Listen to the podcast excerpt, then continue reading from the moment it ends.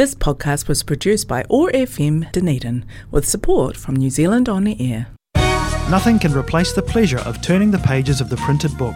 Join us now as we explore our city's rich literary heritage, talking with people who are passionate about the printed word and celebrating the Dunedin Athenaeum and Mechanics Institute's fascinating local history. Welcome to Wireless Books.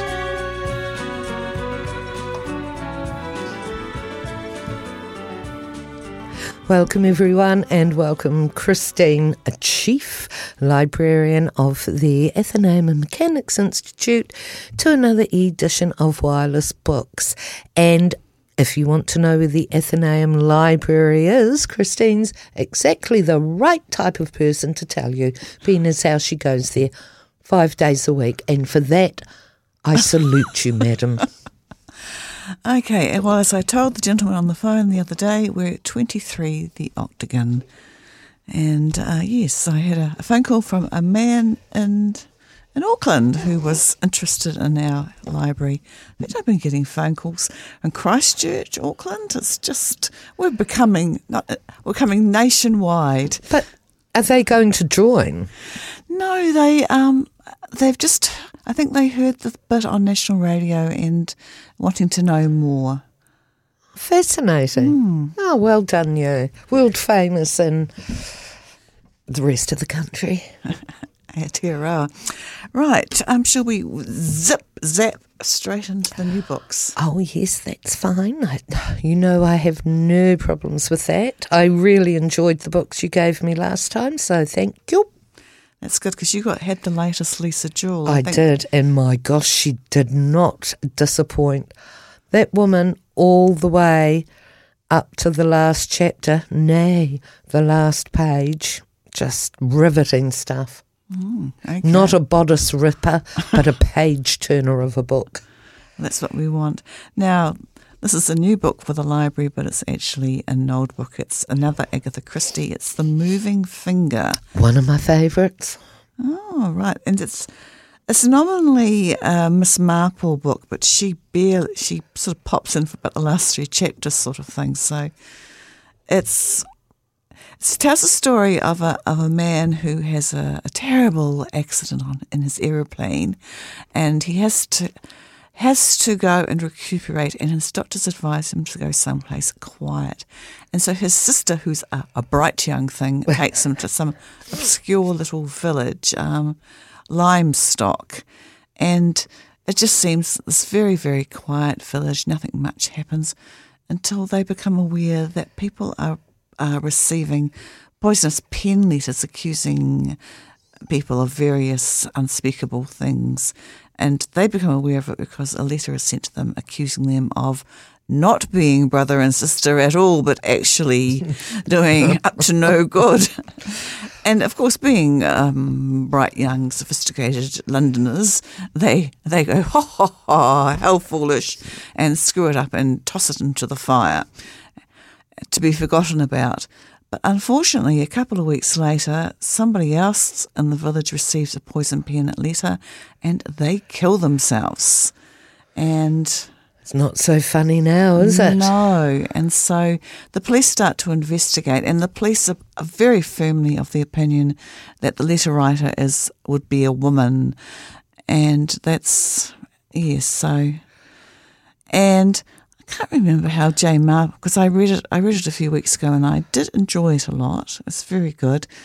But Jane Marple comes in it somehow, and um, she she sorts things out at the very oh, last moment. Heavens! Mm. Well, I've never read that book. Of course, I have seen the screen adaptations, which are, and that's what I love. As I've said before about Agatha Christie um, mysteries, that in the book and the screen adaptations in a lot of ways are very different, but they're both really enjoyable. But of course, you can't beat the original. So I'm going to really enjoy reading this. Hmm, I think you will. I enjoyed I, it. I, I, I think it would be churlish of me not to enjoy Dame Christie. now, this is book four in the Before the Coffee Gets Cold series, and it's Before We Say Goodbye. And I can't pronounce. It's a Japanese name. Oh, this is that chap who wrote. Oh, yeah, Toshikazu Kawaguchi. Very good, thank you. I could get the Toshi bit, and then I just sort of ran out of steam. Um, yeah, so he's a playwright, and these books have been very, very successful, translated into various languages, including English. And as I said, this is the fourth one, and I've read every one of them, and in some ways they're terrible because I mean the whole premise is that this cafe and in one in one table there's a ghost sitting reading a book. And when the ghost goes to go to the toilet which you know as ghosts do um, that's when you can sit in the seat that the ghost is sitting in and you if they pour you a cup of coffee and you can travel back in time or actually back or forwards in time and meet a person that you want to meet. The only proviso is that they have to have already have been at the cafe at some stage, and and so we've had all these um, things of people going back to meet people, and then so as I said, book four, and the number of people that are dying of in their twenties is, is quite astonishing. I just think. Well, I'm surprised there are any young people left in Japan if the mortality rate is as this man depicts it. But at the same time, they're quite addictive. It's sort of like eating sweets or something. You sort of once you start, you can't stop. That's very Obviously. Moreish. Yes, mm. and um, yes, so they're not. It's not for everybody, but um, if you, if you have read the other ones, you're definitely going to be wanting to read this one it's just one of those things. Once you've started, you just have to keep going. Once you pop, you can't stop. Now, I also have book four in a series. It's The Last Devil to Die, and it's by Richard Osman, and it's the New Thursday Murder Club mystery. And it will be the last Thursday Murder Club mystery for a while because his next book is going to be a new set of characters. But he assures us, he has a little thing at the end, that he will he will not stop writing these murder murder club mysteries. He's just having a, a little little break. Oh, good. I thought you were going to say, you mean there's going to be a whole new set of characters in this retirement home? I was thinking, is he killing them all off? No. No, he's he's just writing about different people oh, um, in different enough. settings. So, and then That's he's going fine. to come back to them. Wonderful. But of course. Um, being elderly people, um, people do die. And well, antibiotics are a marvellous thing, you know, and people can live to, gosh, well over 100 now. So these people are only in their 80s. They've got at least 20 years of good, of good murder solving in them. And, and I, I trust Richard Osman when he says that they're all coming back. Yes, yes, all the all the Why would a person who makes up stories lie? well, for a start, I don't think his publisher will let him stop writing Thursday no. Murder Club mysteries. Oh. I ah. mean, this has been out for a short time, and it's number two in the in the bestseller lists in New Zealand. And it probably will hit number one next week. Yeah, I think I've asked you. I've probably asked you this about volume one, two, and three. But have they ever made a program on the Thursday Murder No, Club. they they haven't, but I think they very well will be, because of course he, and I've probably said this before, he he has a background in television, so I imagine. Um, well, I can just jolly well hurry up and do it. Well, of course. Um, because I mean, this is book four, and he is a reasonably um, quick writer. He's doing about one a year, which is a pretty good lick. Um, some some people write faster than that, but one a year is, is pretty good going. But um, if you're doing a television series, you need to you really need the pace to keep going because four episodes of something that people love or I guess it would be four miniseries. Probably wouldn't be mm. enough because people like to be like just a movie, and um, a movie. Mm, I think there's quite a lot of detail in there. But, yeah, there um, is. Yeah. Yeah. Oh no, I love it. I'm really thrilled to um, be able to read part four. Um, yeah, I've had varying um, enjoyment out of yeah, the first three. The first is what I really love first, probably because it was so new. But uh, oh, it's got big font too for us old readers. That's good, and it's a very thick tome as well, probably because the font is so big. no, thrilled. Thank you so much. I'm sure I will um, thoroughly enjoy this, but I'll let you know. Mm, and it's got short chapters too, which is always Oh, very handy. Good for those of us who have a short attention span. So he's thought of everything, really. Mm. Well, I, w- I like to read in bed before I turn the light out. And of course, if you've only got a short chapter, you think, oh, maybe I'll just read one more. Next minute, two in the morning. Mm. Now I've got the latest Ann Cleeves, The Raging Storm, and and breaking the trend. This is actually book three in this series of the Michael Venn stories in North Devon. I don't know. Have you read it? Yeah, I have. That's the first one, the long call. Yeah, Yes. I have. Yeah, Yeah. yeah. Well, I'm. I read this and I absolutely fell in love with it. For whatever reason, I've never really been able to get into Ann Cleeves. I mean, I know people love Vera and stuff, but it's never really did very much for me. And um, also the, the Shetland series. But this one I really enjoyed, and I've become quite obsessed. And I'm. I, I read The Raging Storm because I started to read it just to get a flavour of it and then read the whole thing. And then I went back and read The Long Call, and now I'm in the middle of um, The Heron's Call, I think it is. The, Yes, The- the- that's right. yeah. Yeah.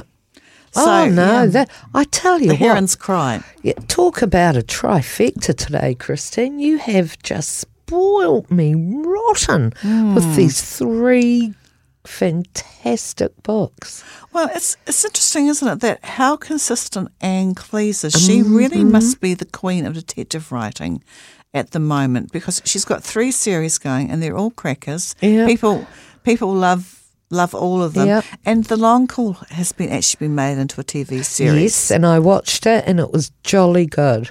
So Yeah. she, and so she's writing three series at the moment. She's still doing, still doing Vera. She's still doing Shetland, and she's she's keeping up with with Matthew Venn.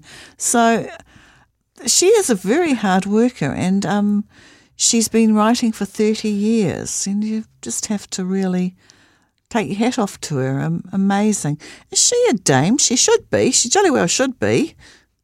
No, I jolly well don't know. But anyway, thank you. Oh, how wonderful. Oh, yeah, I really love the. ca- I think people fall in love with Matthew Venn because he's just so, you know, he's quite stoic and but gentle and. You know, he's a kind man. Yes, Yes. yes, and of course we all love his if he's still with his partner, um, as well. No, I just I think Ann Cleeves just speaks to so many different types of readers. Her text is really simple. It it's telling the story of a of people in small rural settings a lot, but doing extraordinary things because horrible things are happening. And I just think, yeah, she doesn't, you know, try to, you know, dress it up as anything else. It's just good, you know, good, jolly, right down the centre storytelling. And she's great with people, with characters. Yes. She really does know how to mould uh, and describe a character for the reader. And oh, yes, just wonderful. Wonderful. And finally, Oh, This is the seventh in the series of um, Robert Galbraith's um, Cormoran Strike ones, and it's called The Running Grave. I don't know why it's called that, but um, this time um, Robin goes undercover and she joins a cult to um, to suss out what's going on because a client comes to them and their son has joined this cult and he's d- dropped out of sight. So Robin joins the cult herself, and um, she that she's on a remote farm and very very isolated and she manages she has a sort of Dropbox system where she can go to the fence line and and leave messages in a biscuit tin that's buried conveniently and and and, and they leave her um, I don't know packets of biscuits and stuff because um, part of the of the cult is that they don't feed them very much And this has been got really good critical acclaim. People have found the cult aspect of it absolutely mesmerising. And apparently, um, J.K. Rowling has had a long term fascination with cults, and she's been promising to write a cult book, a book about cults in this series for quite a while. And her her agent kept saying, "No, no, no, don't do that." And finally, she did, and um, she, she said at the back, and now, and the agent thinks it's her favourite book in the series. It's, and I think a lot of people have felt that it is a big book, but it's just so gripping and exciting, and something not that that you don't read about a lot. So yeah, that's um, got. So for people who um, like Robert Galbraith, and there are a lot of them, they will be absolutely jumping for joy when that turns up on the on the shelves. Now we have a little break. Oh, certainly. Your wish is my command. Look, I'm still getting used to the new studio and uh, um, all the hotkeys and, and such like, so bear with. Which one would you like? How about that one? Short one. We'll put the long one on then. The Dunedin Athenaeum and Mechanics Institute welcomes new members. Enjoy the Athenaeum's quiet, warmly carpeted library and reading room and share in the joy of books, new and old. Visit www.dunedinathenaeum.org.nz for more information or pop into the Athenaeum Library at number 24, The Octagon. The Dunedin Athenaeum and Mechanics Institute, celebrating Dunedin's rich literary heritage since 1851. And we're back. Now, I have a warning for, for women. It's from 100 years ago in the ODT and it was first um, appeared on the 25th of October 1923. Figure being ruined. Lawn tennis is ruining the female figure. This is the opinion of an eminent London physician who has studied the activities of women of all ages on the tennis courts this season. Sounds like a bit of a perv. Lawn tennis enthusiasm, he said, has caused many women to suffer from tennis elbow, painfully strained muscles of the arms and legs, and fixation of sight due to keeping their eyes constantly on the ball in the blazing sun. Oh, In okay. London, okay, yes. Most of them are right handed players. In consequence, the right side of their body is overdeveloped compared with the other. The soft rounded flesh is reduced until they become lean, tough, and unattractive. The constant wearing of heel, heelless rubber shoes makes the feet flat and ungainly and spoils the shapeliness of the legs. Prolonged exposure to the sun on the tennis court has ruined thousands of women's complexions for months to come. The delicate pigments which supply the English woman with her blooming complexion, which is unrivalled anywhere in the world, have been burned out.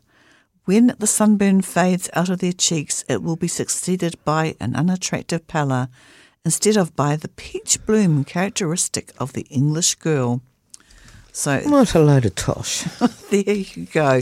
Steer away from the evils of lawn tennis. Where do you find this stuff? So funny, isn't it? Well, I mean, and to have that back in like 100 years ago, obviously, but I don't know. The awful thing is too. that I don't know. Some some people may still agree with that, which is a bit sad. But I mean, lawn, I'm just using lawn tennis because you put that there. But anyway, carry on.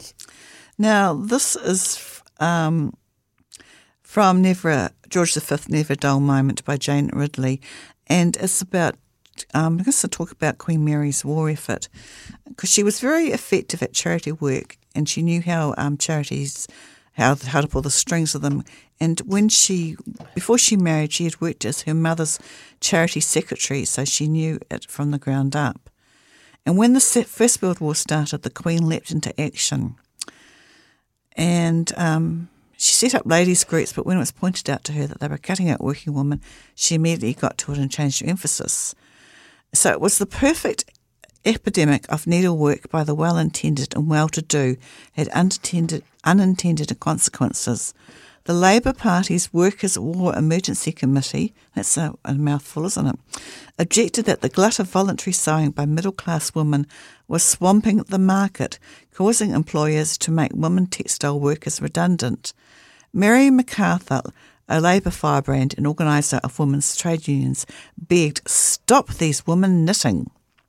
Queen Mary quickly grasped, that voluntary work need not cause unemployment and that for working women, employment is better than charity.